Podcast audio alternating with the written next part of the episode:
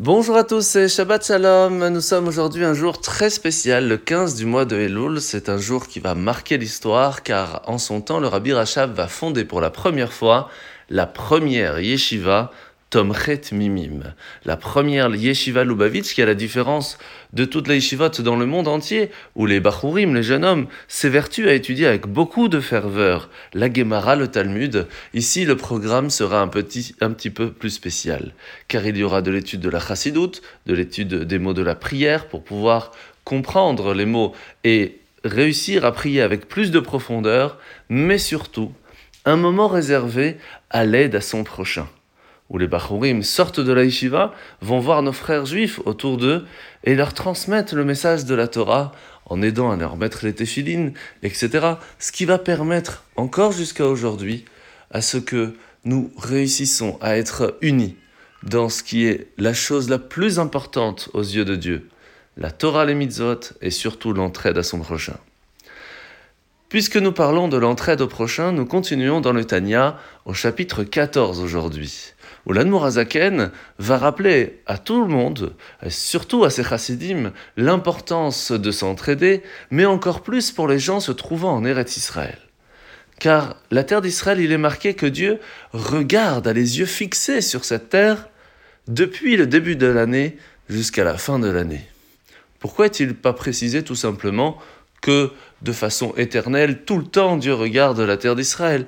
Non, tout simplement parce que le jour de Rosh Hashanah, une chose très spéciale va se passer. La lumière de la création divine va d'une certaine façon sortir du monde. Mais lorsqu'elle va revenir le jour de Rosh Hashanah, elle va revenir avec une intensité bien plus grande, bien plus forte que toutes les autres années qui sont déjà passées, même depuis la création du monde. Et c'est pour cela qu'il est important de se rappeler que chaque fois que nous aidons la terre d'Israël, chaque fois que nous aidons les personnes, le peuple juif, nos amis, la famille, nos frères juifs se trouvant dans notre terre, eh bien, Akadosh Baruch le voit directement.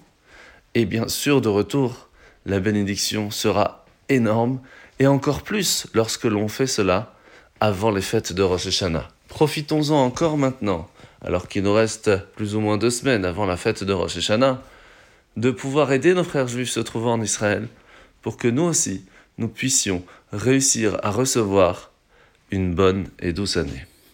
La mitzvah de ce matin, c'est la mitzvah positive numéro 168. C'est la mitzvah que pendant toute la fête de Sukkot, il est important de manger dans la souka.